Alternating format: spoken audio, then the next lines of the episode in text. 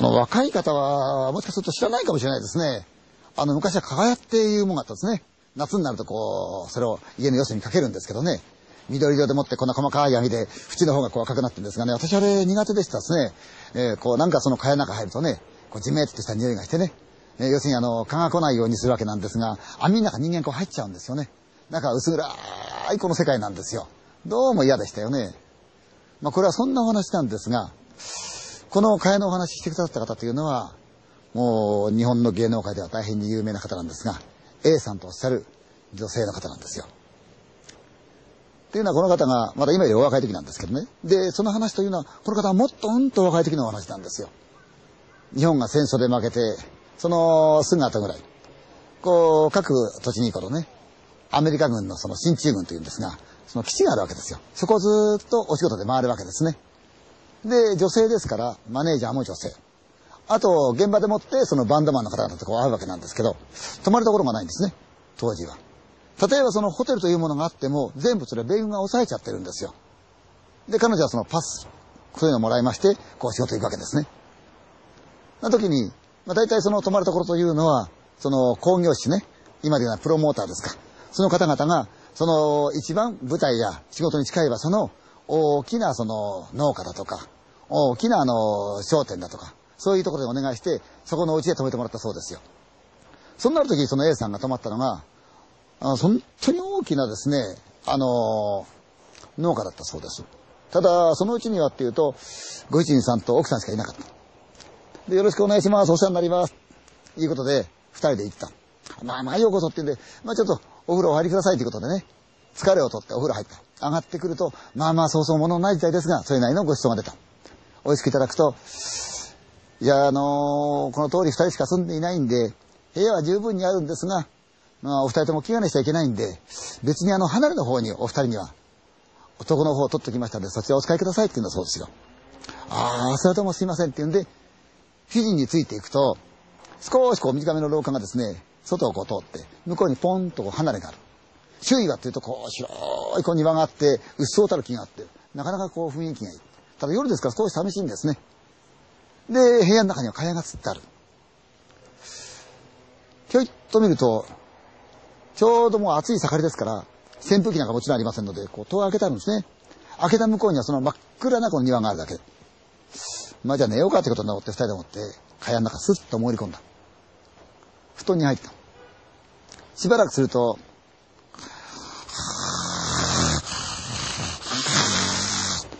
いい具合にマネージャーが寝ちゃってる。あれ人間ってのはおかしなもんでね、隣でもってこう寝られちゃうとなかなか寝れないらしいんですね。どうもそのいびきが耳につて寝れない。しょうがないなぁと思いながら、ぼーっと天井を見てた。蚊帳の周りはふーんとこう蚊が飛んでんですね。ああ、なんだか寝苦しい。もわーんとこう、薄あったかいっていうんですかね。そうこうしてるうちになんとなく、ん？気が入りました。なんだろう。見るとはなく、こうやって寝されたまあ後ろの方へギューッとこうやってみた。そうすると、蚊帳の隅が見えて、そのうちに開いてる戸が見えて、外の黒いこのね、庭が見えて、うーん、うん、元へ戻した瞬間に、なんだかこの、自分の視野の端っこにちゃっ白っぽいのが見えたんで、あれ？今なんだろうあれと思って、もう一度、うーん、やってみた。戸が開いていて、外は真っ暗。室内は真っ暗。蚊帳ですから、全体的に暗く映るわけですよね。蚊帳越しに向こうを見ると、開いている戸があって、敷居があって、向こうし、この縁側がある。その縁側と畳の間で誰かがペシッと座ってるピシッと座ってこっちを見てる。え？そんなバカな話じゃないんで、なんだろう、誰だろう？と思ってもう一度よーく見ると、確かに誰かがペシャンと座って、じーっとこっちを見てる。どうも男らしい。あれだな。気持ち悪いな、この時。開け放たれたその、家でもって、何か知らないけど、男がこっちじーっと見てる。気持ち悪いんで、マネージャーを起こそうと思って、ちょっと、ちょっと、起きない。彼女、ちょっと、ちょっと、起きない。ちょっと、ちょっと、えって、声を止めて、ね誰かが、こっちじっと見てるんだけど、あれなんだろうね、気持ち悪いね。マネージャーが、え、なんですか？で、二人で、1、2の3で、ひえーってこう横向いたり。蚊帳の向こうを見ると確かに空いてる戸があって、縁側があって畳がある。そのちょうど境目あたりに、白い着物を着たやつがペタッと座って、じーっとこっちを見てる。微動だにしないの。いやだめ気持ち悪いな、あの男、なんだろうね、と思って。どうしようかねって、騒ぐわけにもいかないから、よかったね、どうしようね、と思って。そのうちにそのマネージャーが、先生、あれおかしいですよ。A さんも思った。おかしい。生きてる人間ならばなんかここ、呼吸をするというか、息遣いというか、なんかあるはずなのに、全くピクリともない、じーっと座ってる。それなんか薄い。あんたあれもしかすると、この世のもんじゃないかもしれないよって言って、ええー、って言いながら二人で、こわごわと確かめようと思って、えー、よってやると、ピシーッと座ってたその男が、そのまんまの格好で持って、ブワーって来た、ブワーッ替えのすぐここまで来た。そんなバカな話はない。人間だったら立ち上がって歩いてくるかずってくるはずなのに、そのまんまの格好でもって正座したまま、スワーッと来た。うわーってことをちゃった。うわーと思ったらこいつが、横を向いたまんまの形でもって、ささささささささ蚊帳の周りをぐるぐるぐるぐる回り始めた。うわーどうしよう。回りながら、一生懸命蚊帳の中入ろうと入ろうとする。そのためにベロンと。うわーやだやだやだやだ。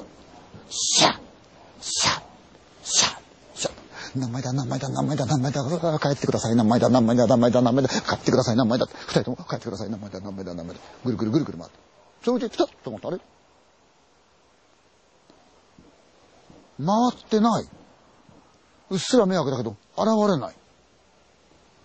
あれ行ったのかなって横を見たら横にもいない。両側にいない。見てないのはその自分の枕元の方ですよ。真っ暗闇の中でもって二人をこう顔を見合わせてね。どちらかとも言うとこのこの枕元を見てみようと思って。おっって言ったら座ってる。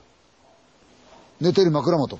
すぐそば蚊帳蚊帳の向こう側にピシーッと座ってこっちじーっと見られてるうわーいたーと思った瞬間にそいつがニュッと蚊帳ごと顔がグッと現れた寝ている二人のところ顔がブラッと現れたうわ蚊帳をかぶっているから顔はわからないけど男の顔の形がニュッと現れたんであーって瞬間気絶しちゃった朝になって気がついて、うー何だったんだろうね、あれはって言うんで、早速、その A さんとマネージャー、そこのご主人のとこ行って、実はこれこれこういうわけでこういうことありましたって言いましたら、ああ、そうですか。いや、それもしかするとあの人かなって言うんだそうですよ。それで、とっととっととね、そのご主人が、その花屋の方へ行くもんですから自分もついてった。で、花屋のその塔ですね、連ながって、その塔、カラカラカラってこと。え？って思って、中かね、何枚も絵を出すんですよ。実はね、こちらにですね、えー、長いことその若い絵描きさんがいらしてね、えー、絵描いてましたんですけどね、ここで亡くなられたんですよ。その人かなえー、これがその人のね、作品なんですけどね、気になってんのかなとこう広げたって何気なく。見るではなくその A さんがひょいっと見たの。ん？なんかこう見覚えがある。ん？やってるうちに、あサインが入ってる。あの、この人はあった。ええ。いや、実は、なんと、その絵描きさんという人は、この A さんがかつてモデルさんもしたことあるという知り合いの人だった。そこの部屋で亡くなってたんですね。いやー、実はこの先生に書いてもらった私自画像があるんですよ。とあらー、そうですか。仕事が終わって A さん東京へ帰る。それで、すぐにその絵を出して、きっと現れたということは何かがあるんだろうからというんで、その絵を持ってお寺へ行った。